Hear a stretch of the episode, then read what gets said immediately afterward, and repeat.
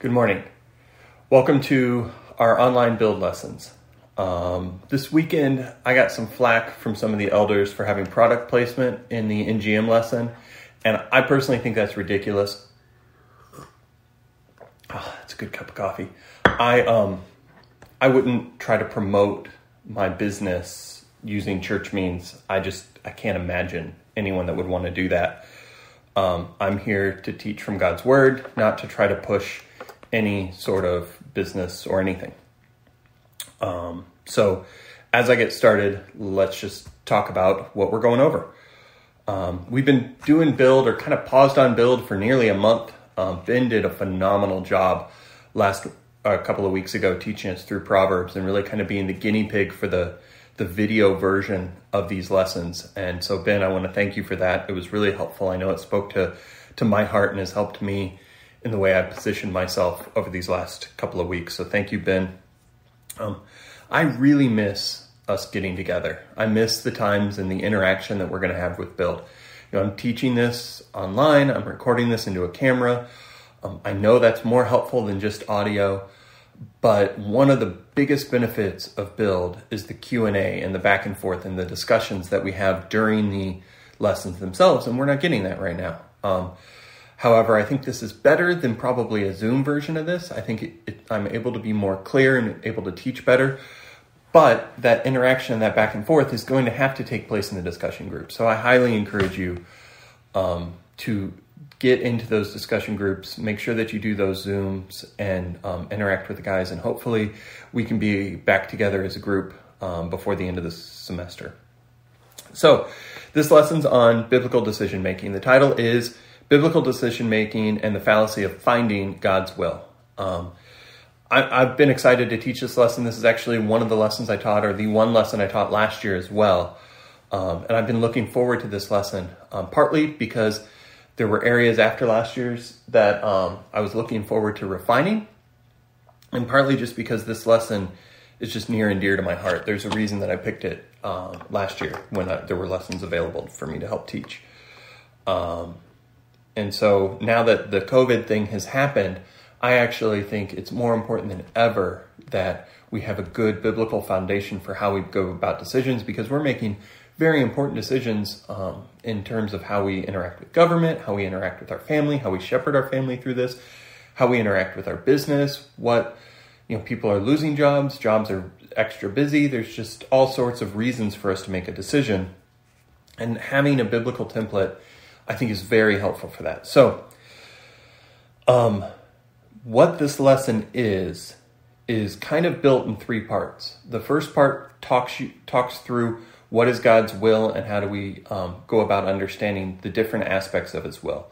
The second part really speaks to a lot of wrong thinking I think many of us in the Christian community have with respect to making decisions um, and how we go about making decisions. I know every single portion in the man centered approach to making decision um, I have done uh, at one point or another, and most of them for very significant decisions. And then the third part is a template that's really pulled from Joel James, who's a pastor in South Africa and one of Scott Maxwell's very good friends. Um, one of his guides and his counseling on how to make decisions. And it's very, very good. And so there's a guide here at the end that talks about, um, I think it's seven steps, six steps, I really should know off the top of my head, um, to making a biblically sound decision.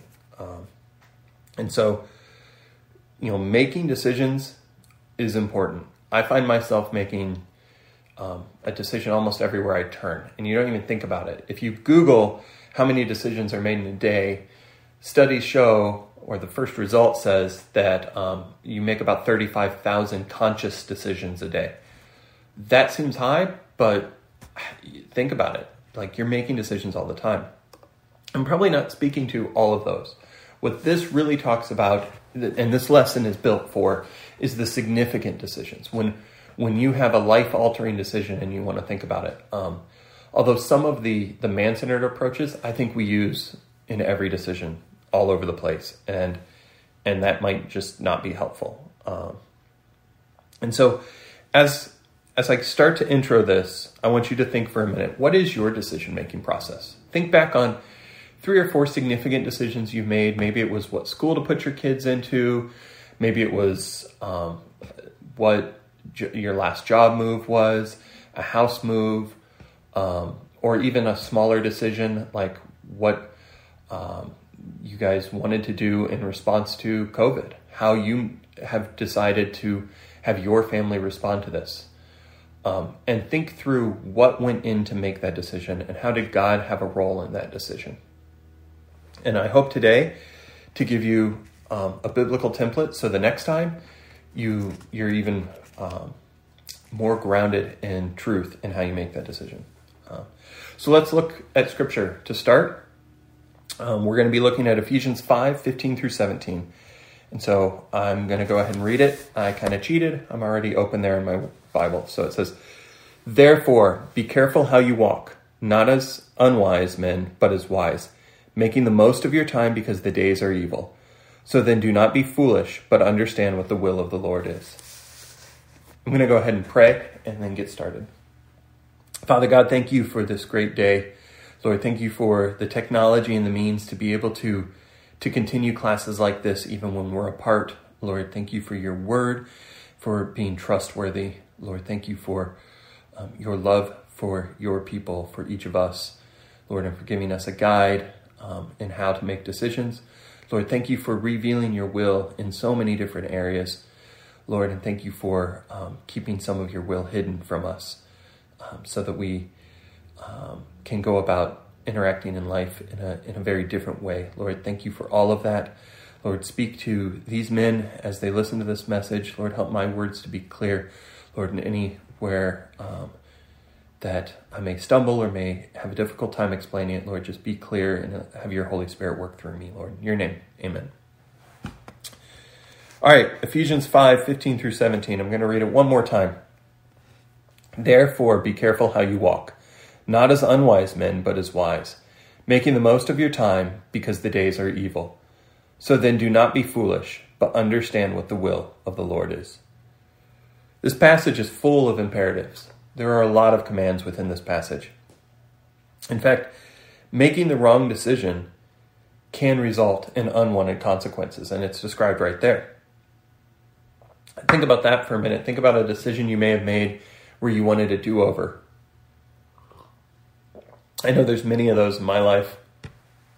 Um, how did you go about making that decision? And are you confident that you made it in a biblical manner? In cr- contrast, making the right decision can, can have very good long term benefits. Um, your heart is impacted by every decision you make, your household is impacted by every decision you make. Others around you are impacted by your decision making and a lot of times your qualification is impacted by decision making. And so it makes a lot of sense that decision making is a topic here within Build. Um, every single one of the Build disciplines lines up with the way you make decisions. Um, even, and most importantly, your interpretation of Scripture um, reveals your decision making process, or the other way around, your decision making process is revealed um, or it reveals the way that you look at Scripture. And so, having a proper hermeneutic and a proper approach to Scripture um, will only improve your decision making. And so, looking at verse 17, it says, Do not be foolish, but understand what the will of the Lord is. And so, we want to understand what the will of the Lord is. That is our goal um, in this lesson, is understanding what God's will is and understanding what it is in making decisions. Um, so here's the million dollar question Is it God's will that you find God's will before you make a decision? And if that answer is yes, then He's going to make His will obvious, right? Let me say it a different way.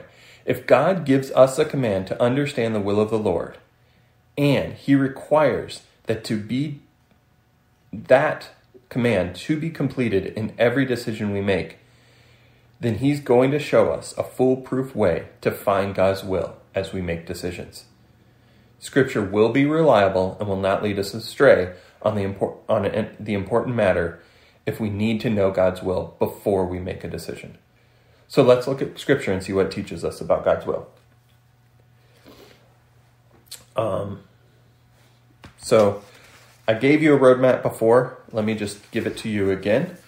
Um, we're going to start by looking at God's will in Scripture. Then we're going to look at man centered attempts to finding God's will. And then we're going to look at a biblical decision making process. So the first section is God's will in Scripture.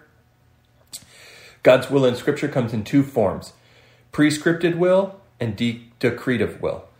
And so the prescriptive will is what God has commanded. God has prescribed us to do specific things, like do not steal. That is a command from God. Decretive will is what He has decreed will happen. Um, and He hasn't put that into uh, very clear circumstances that this is exactly how it's going to happen, but it's a decree and we'll, we'll, dig into that a little bit later. But if you think about it this way, prescriptive is revealed and decretive is unrevealed. Um, and so let's start by looking at God's revealed will. God's revealed will will be explained in three categories. Um, the first category is God's commands that reveal His will. Let's look at this in play. I'm going to turn to Matthew seven twenty one.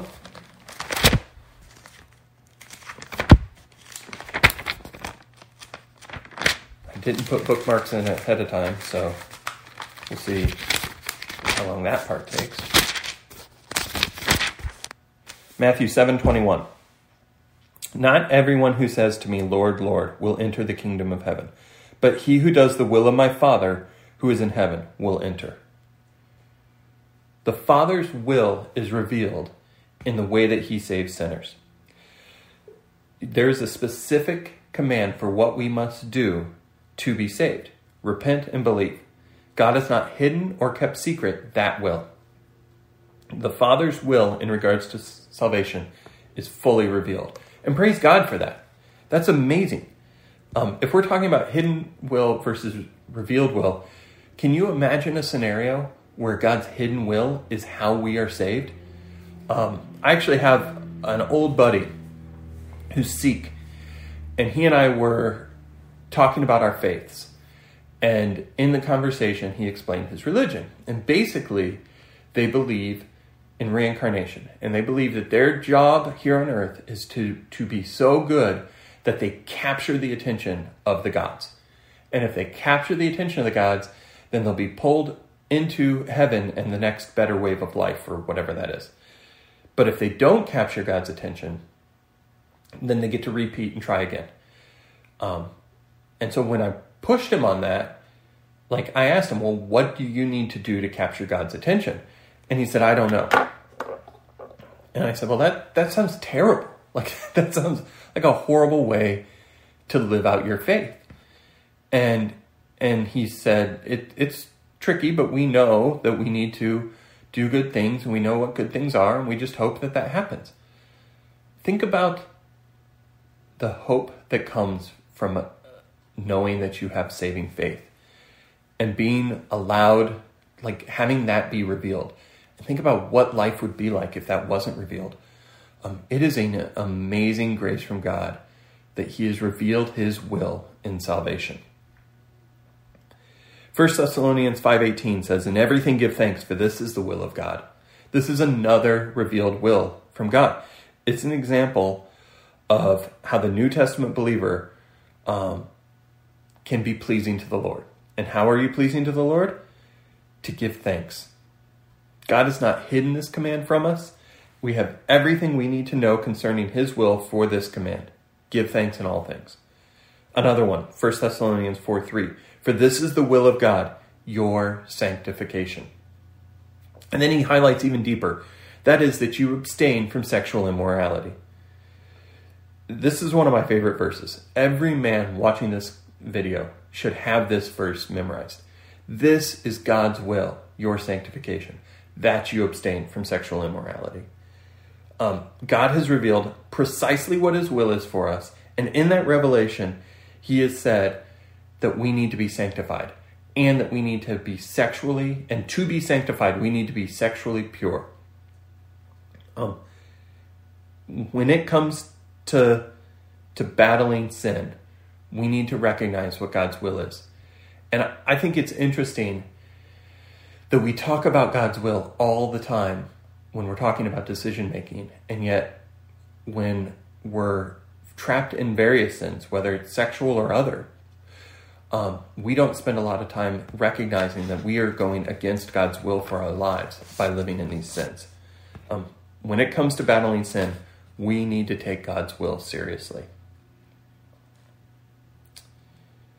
I think it would do us all good to spend some time thinking about how God's will affects our holiness or God's will interacts with our holiness. So, the next area of God's revealed will is God's broad intentions for believers reveal his will. Let me put that another way God reveals his will in his general commands. So, this is similar to um, the, the direct commands, but there's general things about what God's will is that um, we as believers can know God's will. Uh, let's turn to Romans 12 2.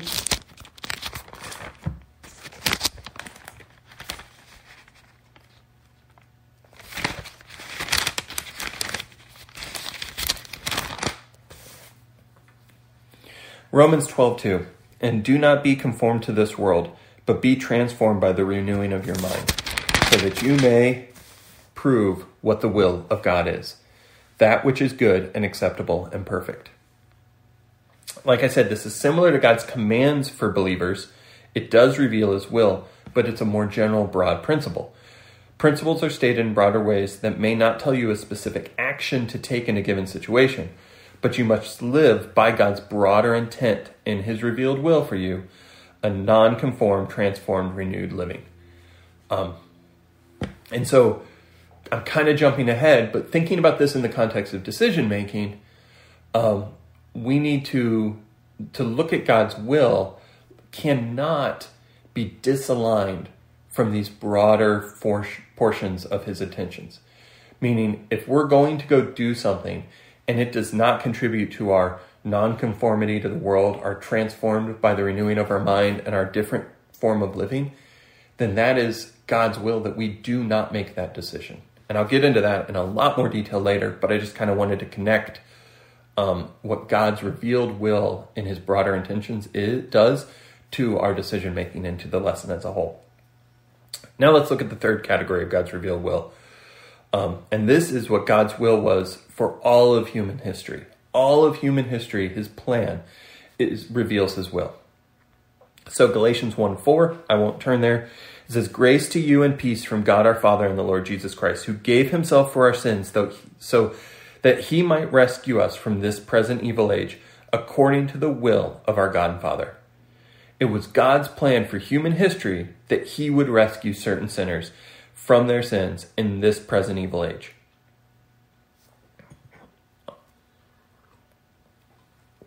That was God's um, revealed will. God's revealed will. Um, and so, for the next verse, God's plan for human history does not only include past events, like the death and resurrection of Jesus, but it will also include future events that are here to come. And so that's Ephesians 1 9 and 10. I'll also read it from my notes. It says, He made known to us the mystery of His will, according to His kind intention, which He purposed in Him, with the view to administration suitable to the fullness of the times. That is, the summing up of all things in Christ, things in heaven and things on earth. Um, he made known to us the mystery of His will, both in the death and resurrection of Christ, as well as the fullness of times. God's plan for not only human history, but even beyond that, is for all of what He has made is for all what he has made is that everything be summed up in the person of Jesus someday. This includes his return, his judgment of sinners, and his millennial reign. So, let's summarize what we know about God's revealed will. God's commands, his broad intentions, and his master plan are all part of make up his revealed will. This is all knowable. And there's a lot of that. There's a lot in scripture that reveals that God has revealed to us in his will. So, when a Christian is trying to discern God's will in his life, but he doesn't have these three things in mind, then he's missing it. Um, And so we need to look at the scripture, we need to know the scripture, we need to have use it to help us understand what God's revealed is, will is, so that when we go about those decisions like should I go to ASU or community college? Should I buy a house or a condo? Should I rent or buy? Should I get this car? Um, what school should my kids go to? Should I pull my kids out of school? All of these decisions, um, we need to understand what God's revealed will is and how those decisions line up with His revealed will. So now let's look at his unrevealed will. That's number two. Let's start at Proverbs. Um, I have six Proverbs in my notes, and so I'm going to read through those six Proverbs and then kind of talk about them. And so Proverbs 16:1. The plans of the heart belong to man, but the answer of the tongues is from the Lord. And then Proverbs 16:3. Commit your works to the Lord, and your plans will be established. Proverbs 16:9. The mind of man plans his way, but the Lord directs his steps. I'm going to read that one again. That's so good. It's Proverbs 16:9. The mind of man plans his way, but the Lord directs his steps. Proverbs 19:21. Many plans are in a man's heart, but the counsel of the Lord will stand. Proverbs 20:24. Man's steps are ordained by the Lord.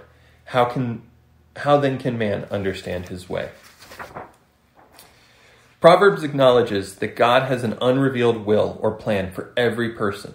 Notice these Proverbs do not specifically reveal what it is, nor does it give any direction that can be discovered before a decision is made. Proverbs leads God's unrevealed will, well, unrevealed. Um, it is mysterious. When you're seeking God's will for the decision before you, it is usually unrevealed. It is usually mysterious. So here's the question that doesn't get asked by us enough How does the Bible direct us to think about knowing the unrevealed will of God, especially in regards to decision making? Does the Bible ever tell us, teach us, guide us, direct us on how we can know His unrevealed will in specific decisions before we decide? Are we ever directed by Scripture that we can and must know God's unrevealed will for a specific decision before we make it? Are we ever directed to find God's will when it's unrevealed before we make a decision? The answer is no. I, in in searching scripture, you can't find it. You'd think, as popular as finding God's will is in decision making for Christians, that it would be all over scripture, but it's just not. Um, the honest truth is that the practice or concept isn't found in the New Testament at all. Believers in Jesus Christ never are directed by God through His Word to find God's unrevealed will before they make a decision. If you carefully read through Scripture's references to God's unrevealed will, you'll find the concept of finding that unrevealed will absent. Scripture indeed does assume that God does have a plan or a will for every specific incident in every human life. But those same scriptures also assume that his unrevealed will in those daily events in the lives of believers remains unknowable until after the fact. Let's look at some examples. Um, I'm going to turn to Romans 15, 30 and 32. 30 through 32. Now I urge you, brethren, by the, our Lord Jesus Christ and by the love of the Spirit, to strive together with me in your prayers to God for me, that I may be rescued from those who are disobedient in Judea, and that my service for Jerusalem may prove acceptable to the saints, so that I may come to you in joy by the will of God and find refreshing rest in your company. Paul's desire to go to Rome to see the believe Paul's desire was to go to Rome to see the believers there. Paul knew God had a plan for the gospel mission. But Paul but did Paul write as if he believed that he could know God's will and how he was going to get there? Not at all. He asked for prayer to be able to get there. He didn't say, This is the way it's going to work out because God revealed it to me. He said, Pray that it works out this way because that is my desire. And he didn't talk about finding God's will. Um, Paul makes it to Rome. We'll know if Paul makes it to Rome, then we'll know it was God's will for him to be there. That's basically what Paul's saying. God made his plans and let God Paul made his plans and let God direct his steps, just like the Proverbs 16:9 verse. And he would have never guessed he would get there as a prisoner via shipwreck. And, and, and if you think about that story, like think about how Paul got to Rome, like that was, I promise you, not his plan. And if we used a lot of our our approaches to decision making, um, he would have been convinced that was not God's will that he gets to Rome because of the way he got there. But it was obviously God's will that he gets to Rome. And I think that's a big piece of this as we kind of work our way through the rest of this um, lesson is we need to look at, we need to not be using anything other than scripture to help us understand what God's will is. And at the end of the day, um, we may just not know until after the fact.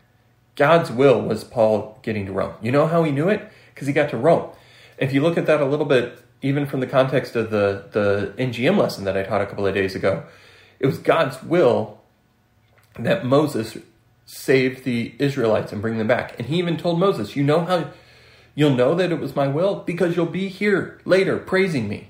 Um, and so a lot of times the evidence that you are in God's will is because it played itself out.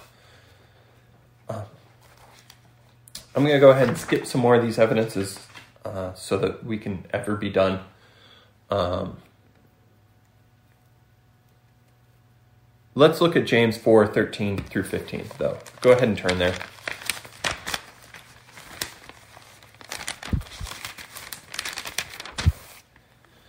James 4, verses 13 through 15, it says, Come now, you who say, Today or tomorrow we will go to such and such city and spend a year there and engage in business and make a profit. Yet you do not know what your life will be like tomorrow. You are just a vapor that appears for a little while and then vanishes away. Instead, you ought to say, If the Lord wills, we will live and also do this or that. Consider what James says about future plans and decisions. James and the rest of Scripture doesn't even come close to speaking about future decisions like we hear most Christians speaking today.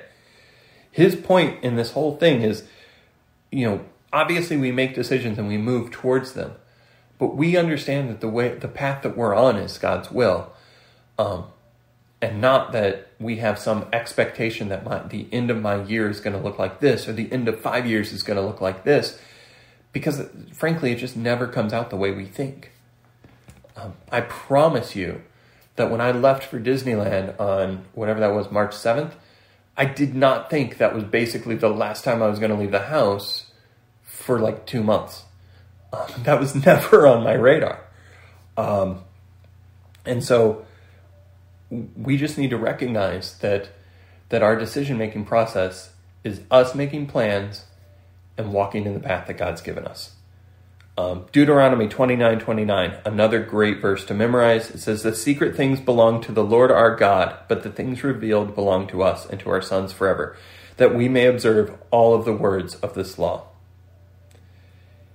Um, J- Joel James says it this way In the closing chapters of Deuteronomy, God revealed his some of his will or plan for the broad scope of Israel's history. If Israel obeyed his law, they would flourish in their new land. If they disobeyed his law, they would languish and be expelled from their land. In fact, God declared in Deuteronomy 31 that national disgrace and exile wasn't just a potential development, but it would happen. God had revealed his will or plan for the future of Israel. The curious Israelite was sure to ask when and how Israel would be humbled. However, God wasn't giving out those details.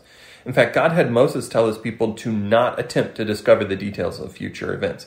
Instead, they were to focus on what he had commanded them to do in his law. That's really important. We don't need to spend all of our lives med- like trying to come up with the details of what it is. Instead, our job is to obey God's law, God's New Testament commands that He's given us as Christians today. We speak as if God's will for future events and our daily lives is lost. It isn't, it's hidden, and God told us not to look for it. This applies even to God's unrevealed plan in our lives for COVID. It is not revealed how this virus is going to take place throughout this country. It is not revealed at this point what Doug Ducey is going to say on April 30th for what May looks like. I don't know what that is. I can plan as much as I can for what next week looks like or today looks like, given the current circumstances. God hasn't revealed his will, and I need to understand that. So, in conclusion, on God's will, section one of three, do you do you want to go about decision making the right way? Absolutely, we all do. So don't look for what God says that we can't know before it happens. Don't do that. Um, there's a discussion here in my notes about Gideon. Um, if you go back and look at Judges 6 36 through 40, we could talk about that. I'm running a little long right now, and so I don't want to go into a lot of detail. But let me just say that Gideon example is an example of one who had little faith, and God was gracious to him in spite of that faith and revealed his will to him in a very different way than God reveals to us most of the time. This is not an example in prescriptive scripture that says this is how God likes to reveal his will. This is actually God being gracious to a man with little faith. And so go ahead, look at Judges 6 through 36 in that context, and I think it might change some of your thinking around how to approach Gideon. Um, so if scripture is absolutely silent on us trying to find God's unrevealed will before we make decisions, where do we get the idea? Um, frankly, I think we made it up. Frankly, I think we're man-centered people. We're always trying to look at things our way, and and we as you know Generation X, Millennials, whatever generation we are, really ran with this in the '80s and '90s, and um, and it's just kind of become a norm within the Christian community, and I don't think it's helpful. And and I think it's surprising how oftentimes this next section where it's man-centered attempts to find God's will I think it's it will surprise you how many times um, you just apply these naturally without even thinking about it. Um, and we need to break some habits in the way we we approach God's will and the way we think about decisions. And so that's what I want to talk about in this next section. I want to list off several man-centered attempts to finding God's will. And the main reason I highlight this is not because I've sat here in a room with you guys and thought, "Oh man, you know, Shag does this or you know whoever it is does this and I want to speak to that. Frankly, I think we you guys in my interactions with you guys are very good at not letting yourself fall into this. But I also think there's just a default thought process in some of these things. Um, and like I said at the beginning, I've made significant decisions using one or all of these um, at different times in my life. And so the first man centered approach to decision making is a purely pragmatic approach. And I say purely because there is no other influence allowed to impact the decision making process. Um, I'm an engineer. I lo- love decision matrices. Um, the decision matrix I built um, to buy the house that I'm sitting in right now um, was insane. And we went through this whole thing, and it had like scoring factors, and Jenna and I scored it, and it drove her nuts. And um, and if that had been the only guide that I had used to decide whether to buy a house or not, and I hadn't gone through any other counsel, that would have been a very unhelpful man centered approach. I would have said, This is this. I'm going to listen to nothing else because the math says it what it is. Um, this is very dis- dangerous. And as you look at all of these, um, these man centered approaches, what you see, and this one starts with it, is it, it focuses me. It starts within me. And this is a contrast that I think is important as we kind of think through this versus the next section. Is all of the man centered approaches um, all start with you and your thinking, and all of the God centered approaches start with taking feedback from the outside, um, whether it's scripture or good biblical counselors or whatever. It it starts your decision making starts outside of you, and that that's a great principle. Even when we think about like the the overarching my heart is wicked and deceitful um, we need to recognize that our first impulse without a strongly shep- heart shepherded by god's word is going to have a man-centered approach to decision making and and a purely pragmatic approach is about as man-centered as it gets because you're not using any other counsel other than whatever analytics that you create um the second approach to, to man centered approach is the lucky dip approach to scripture. Um, this is where a person pulls up God's word, opens it up, and, and says, Oh, I'm going to read this passage, and then infuses into whatever passage you're reading a decision. Um, so, should I move out of space? State, the next morning you read Genesis 12 1, it says, Go forth from your land. Well, there it is. Man, that's crazy. I know that's not what that passage says, but isn't it awesome that as I'm making this decision, it lines up? It is such, like, it is just an amazing form of God's sovereignty in the way that I read Scripture. I've heard that. I've done that. Um, that's not helpful. God's will for your life is not to follow Genesis 12.1 and take the command from that. It just absolutely isn't. Um, this is a wrong view to, of the Bible. This is a wrong approach to interpreting the Bible. It's a wrong approach to how to apply Scripture. This doesn't at all line up with 2 Timothy 2.15, which actually, let's go there. Um, let's go to 2 Timothy 2.15 and read it. Um, and this is actually, if we back up, this passage was my uh, H3 or trust passage back in the day because I felt like this section of scripture, 2 Timothy 2, uh, I think I did 14 through 18 or something like that. Um, I think is so important in our approach to scripture and in our understanding of how to pull the Bible out, put our butts in the chairs, and study God's word. 2 Timothy 2:15 Be diligent to present yourself approved to God. How are you approved to God? How are you uh, presenting yourself as approved? Because you are a workman who does not need to be ashamed, accurately handling the word of truth. We need to be diligent in our study for Scripture. I long for the Father's approval. And you know how we get the Father's approval? We accurately handle His Word we put our butts in the chair and we make sure we study well. We do not say Genesis 12:1 says go forth from this land and therefore I'm moving to New Mexico. Um, that instruction was to Abram, not you. And I, have done this. Um, I, I, when I look back at some of the decisions I made as a younger man, I've done this more times than I want to admit. One one last point. I think this is a pretty this approach is a pretty good sign as an immature Christian who doesn't know his Bible well. If you're consistent with discipline 1 for years, you don't need to dip into your Bible. Um, you'll know it so well that you'll know how and when God speaks to your current situation, and you'll be able to go there. And that's a very different thing. If I know that I'm making this decision and there are three proverbs that ring in my ears, or I know there's a proverb that speaks to this and I'm not exactly sure what it is, I'm going to go pull up scripture and find it. Or I know that there's scripture that speaks against this and I'm not exactly sure where it is, but I know it's in Ephesians. I'm going to read through Ephesians and make sure I find it. Or it might just be memorized. Um, and so this is my encouragement to you. Open God's Word, be in God's Word, study it well, and make it easy for you to be able to use God's word in your decision making process. The third one, uh, the prophecy approach. This is a lot more common than I think any of us in our church want to admit. That God spoke to me, or God told me, or I had a feeling, or I knew it was God's will. Um, and let's just talk a little bit about prophecy. In the Old Testament, if a prophet was in error, um,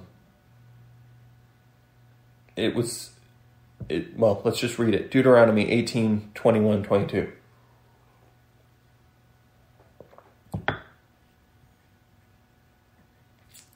Actually, that's the wrong one.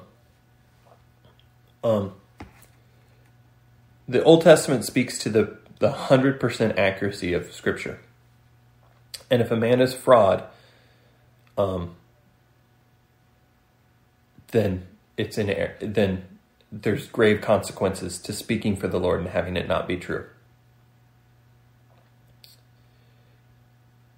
So God's definition of a prophet comes from Jeremiah 23:16. Thus says the Lord of hosts, do not listen to the words of the prophets who prophesy to you filling you with vain hopes. They speak visions of their own minds, not from the mouth of the Lord. Um, and also Deuteronomy 18, 18, I will raise up from them a prophet like you from among their believers, and I will put my words in their mouth, and he shall speak to them all that I command him.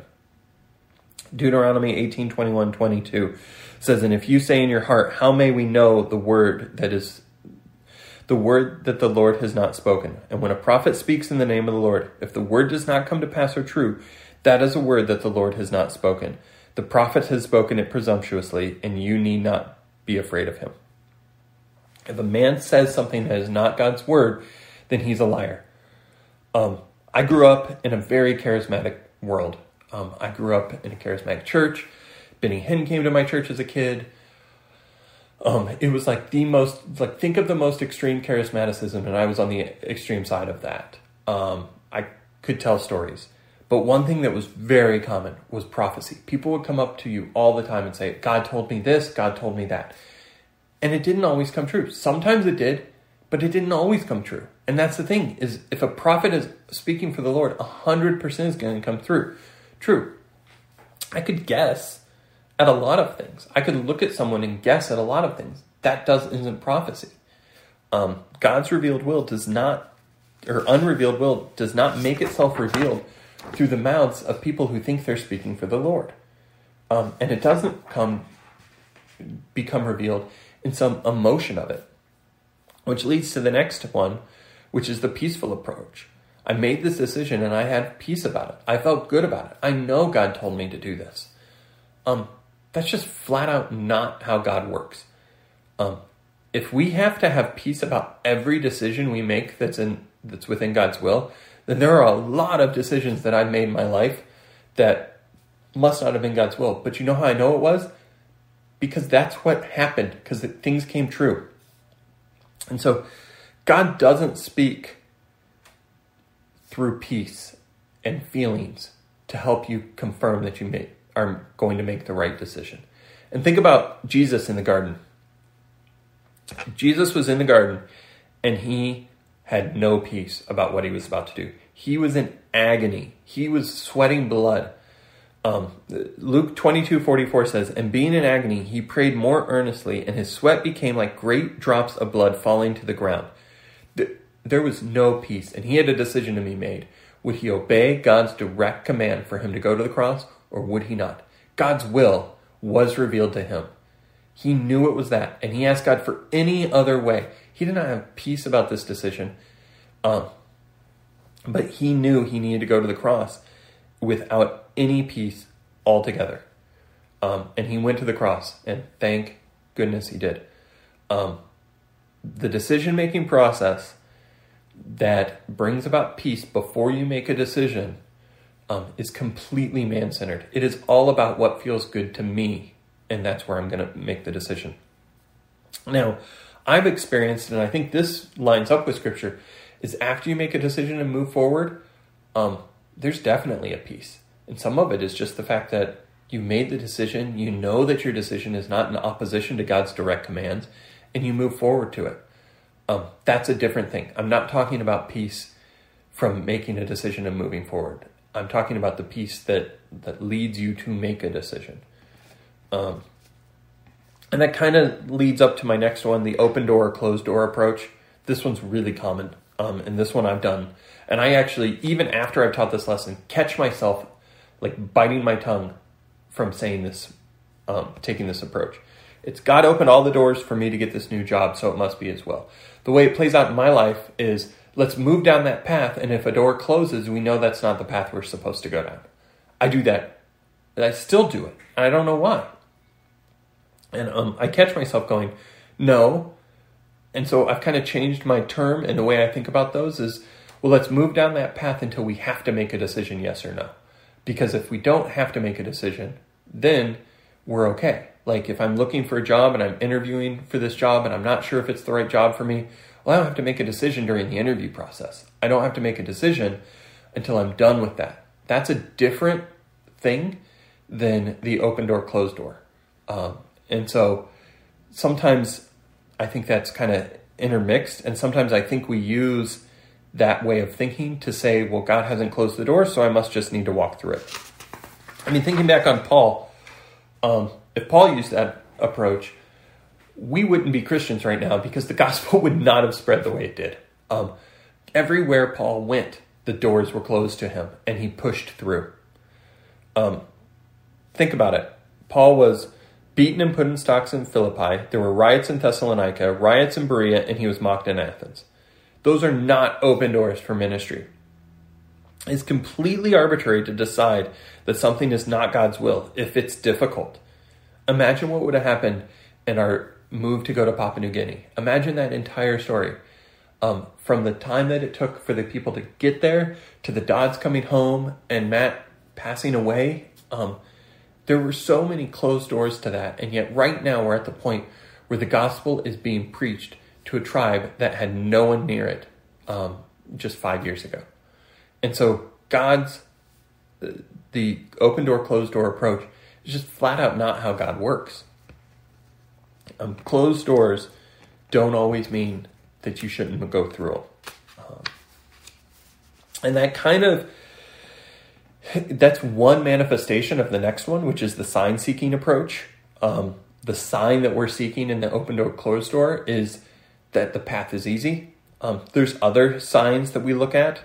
Um, you know, talking about the the Genesis 12 1, I opened God's word and said, Go forth from this land. That's a sign that I need to do this.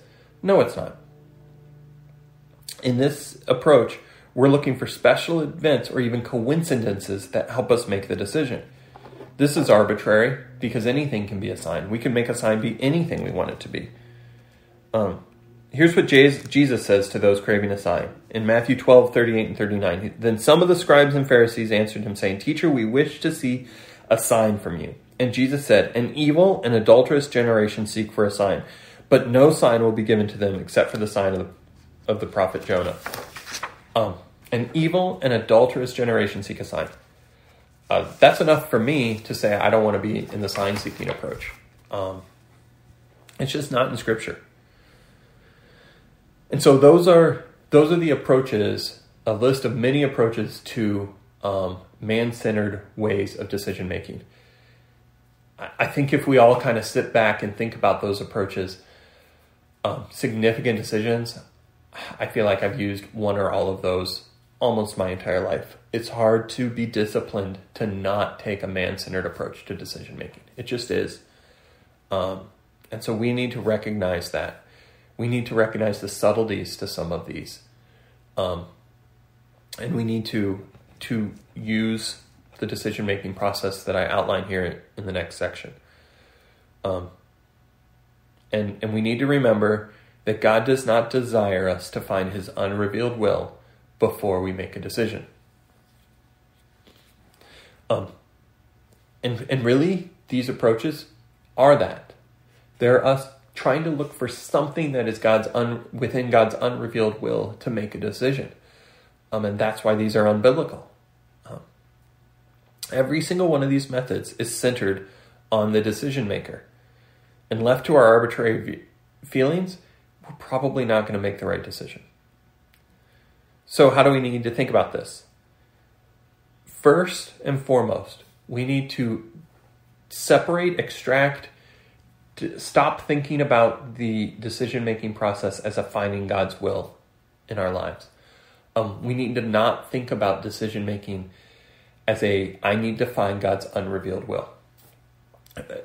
I've, in the same point, and I'll talk about this in a minute, um, and I feel like I have been talking about it over and over again. We need to make sure that we are not making decisions that are p- opposed to God's revealed will. Um, should I um, get this job? Well, the business is known for stealing money from cus- from their customers. Um, no, I don't want to work there. Should I quit my job because my boss asked me to do something that is un, um, immoral and against God's revealed will?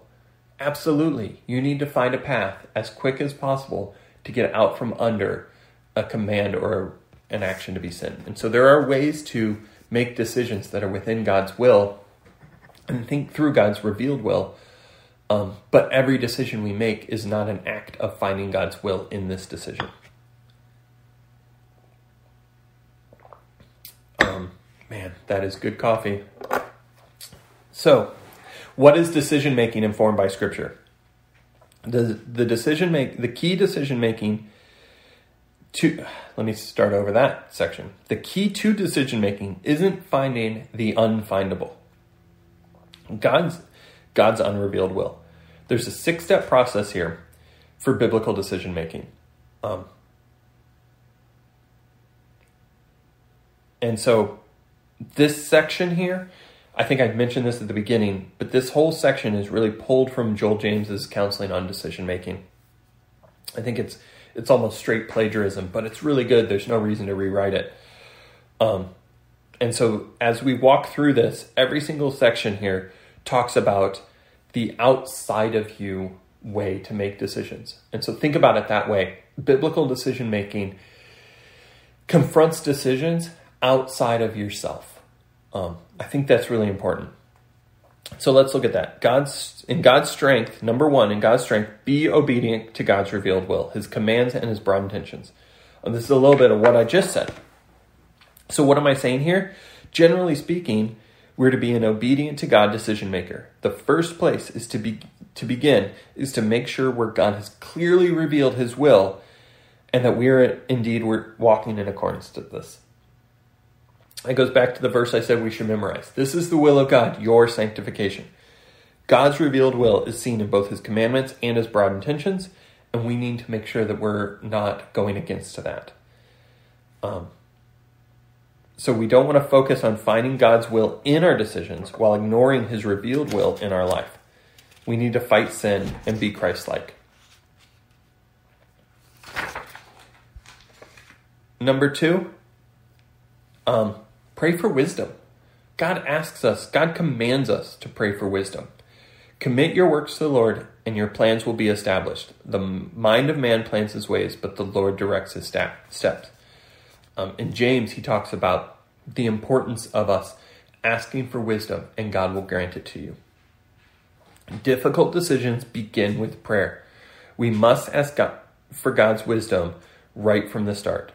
As you prayerfully commit your works to the Lord, He will establish your ways.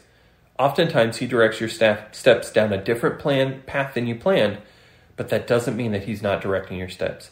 And you need to humbly commit your decision to making making to God and pray for wisdom as to how to do that. So remember this is what you're not praying for. You're not praying for a sign, you're not praying for an open door, you're not praying for a word the, from the Lord, you're praying for God's wisdom. That means you need daily intake of God's wisdom in Scripture. The book of Proverbs needs to be a regular part of your Bible intake, wisdom literature. It takes time to absorb the wisdom and to learn to live by it. It takes time to pray for how that wisdom should shape your decision making process. I think that's one of the things I run into a lot too. Um, I have a decision before me and I want to make it quickly. And sometimes taking a step back and just praying for wisdom, the decision's a lot easier to make. Um, this happened recently in the in an elder meeting two weeks ago. We were talking about a decision we as elders were wanting to make, and one of the elders said, "I'm comfortable that if this opportunity goes away within the next two weeks, we missed it." But I think we all should spend some time praying and seeking God's wisdom in it. Two weeks went by, and the decision was easy. And that's because we all went back, prayed, sought God's wisdom, sought wisdom from outsiders, which is later, the next one actually, um, and made the decision making process easy. You need to spend time in prayer. You need to take your time. Most decisions do not need to be made in a moment. You can take your time. And and if you are in scripture regularly, you'll it will be, you will be reminded of the wisdom that comes from scripture very quickly. And that's a different thing than the Lord telling you something. Praying for wisdom and remembering a proverb that speaks directly to it is God revealing His word to you in the moment. And that's a very different thing than a sign. Um, the next one gather information and counsel, and that is counsel outside of you.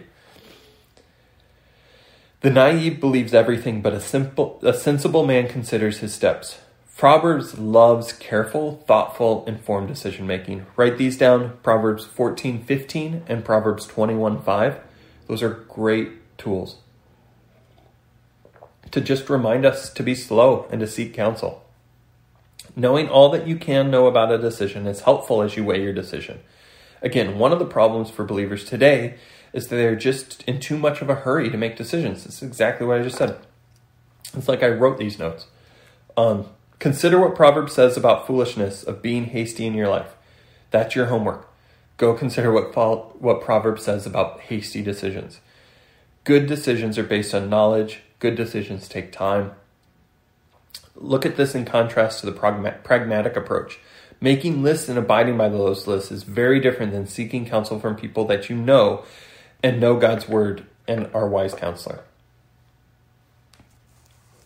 Another proverb is without count, consultation plans are fr- frustrated, but with many counselors they succeed. One of the ways to get knowledge or information you need is to get counsel from others. Um, we have limited information and experience along with our blind spots. And going back to that elder meeting, we actually called in an expert about the decision and asked him questions. And, and that was so helpful. It's so helpful to be able to get experts related to the decision. I've done that countless times with the coffee business where um, I know CPAs, I know people that have started businesses, I know other people in business, and I just go to them and say, hey, this is the decision here's some of the things on the table, and their information is so helpful. Um, don't be so proud as to not go to counselors. Um, I promise you, you are not the expert anywhere. There's always someone that knows more about the decision you're trying to make and can give you good feedback and help you. Um,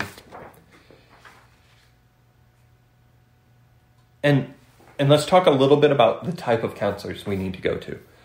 Um, you need to go to the right kind of believers for counselors stable, mature, knowledgeable biblically speaking, godly, obedient people are should be your counselors.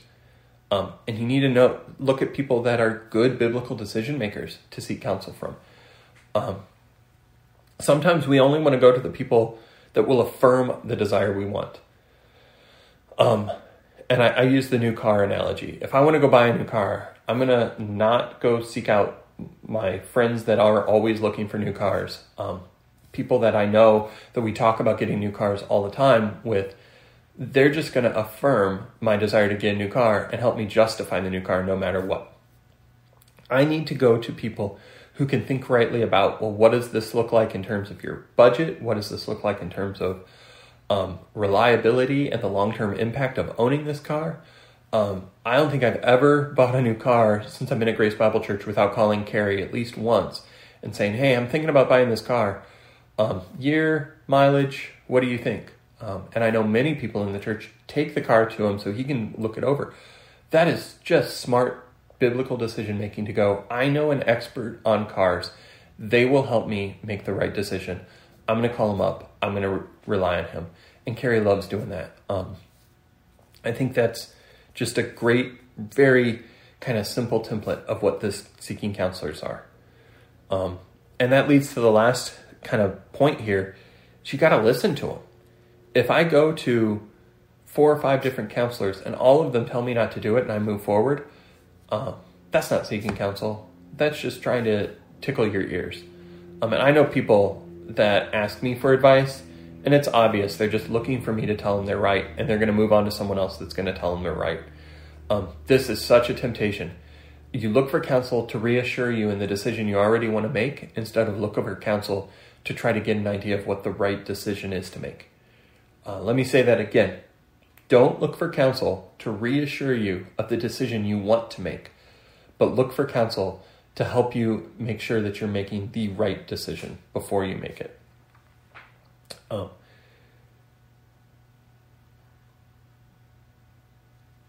so far into the decision making process, we have sought to be obedient to God's commands.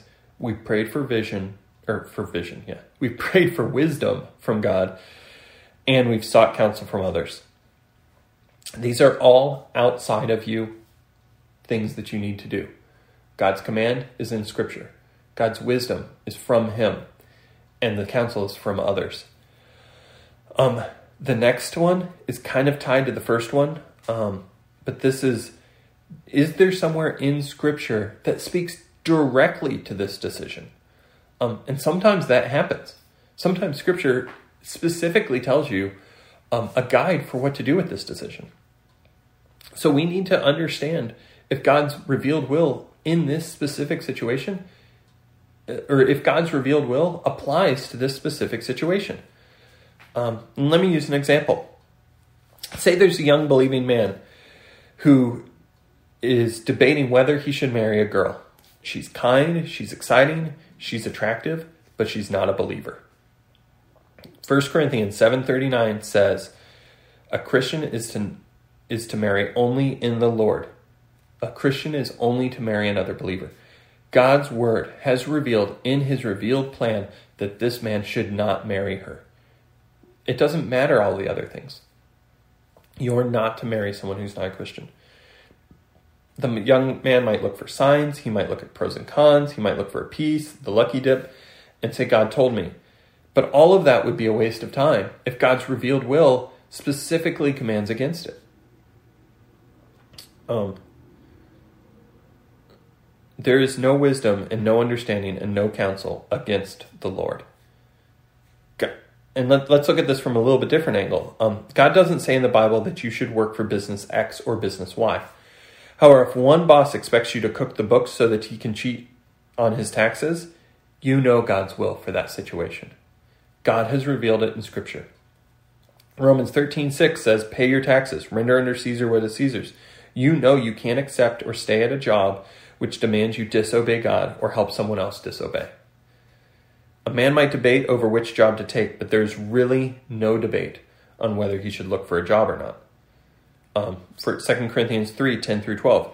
For even when we were with you, we used to give you this order If anyone is not willing to work, he, then he is not to eat either. For we hear that some among you are leading an undisciplined life, doing no work at all, but acting like busybodies. Now, such persons we command and exhort in the Lord Jesus Christ to work in a quiet fashion and eat their own bread. God has directly spoken to us and commanded us to work. The question is not whether we should get a job, the question is what job. Um, if God has spoken directly to an issue in, in His Word, really there is no decision the decision making process is obey God. Um, and God has made some of these very easy and some of these trickier. Um, I have an old friend who finished getting his MBA, was looking for a job, and he had a tough decision to make. He had one interview, one job offer in a different city, in a different state. He knew no one, and he didn't know of a good church there. He had one interview, one job offer. Um, there was there was no decision. He couldn't stay home and not work, but he couldn't find any other work. So, under normal circumstances, you have a job offer and an interview in a place with good believers, a good circle, all these things that you want to have in your life so you can be with God's people, um, or you have a, a job somewhere else, that's a decision. If you have one job, you go where the work is because God's commanded you to work. Um, how does the Bible speak indirectly to my decision? This is number five in the six step process. Um, number five says, How does God speak indirectly to my decision? Decision making becomes easy when the Bible says something like, Don't steal. That's a divine directive on whether to continue at a job where you were asked to cheat your customers. Um, the Bible doesn't speak directly to, Should I make a difficult phone call today or tomorrow? But that doesn't mean that God's word in that case cannot still be a lamp unto our feet. Whatever decision we, we face, it is certain that God has, at least indirectly, addressed it in His word.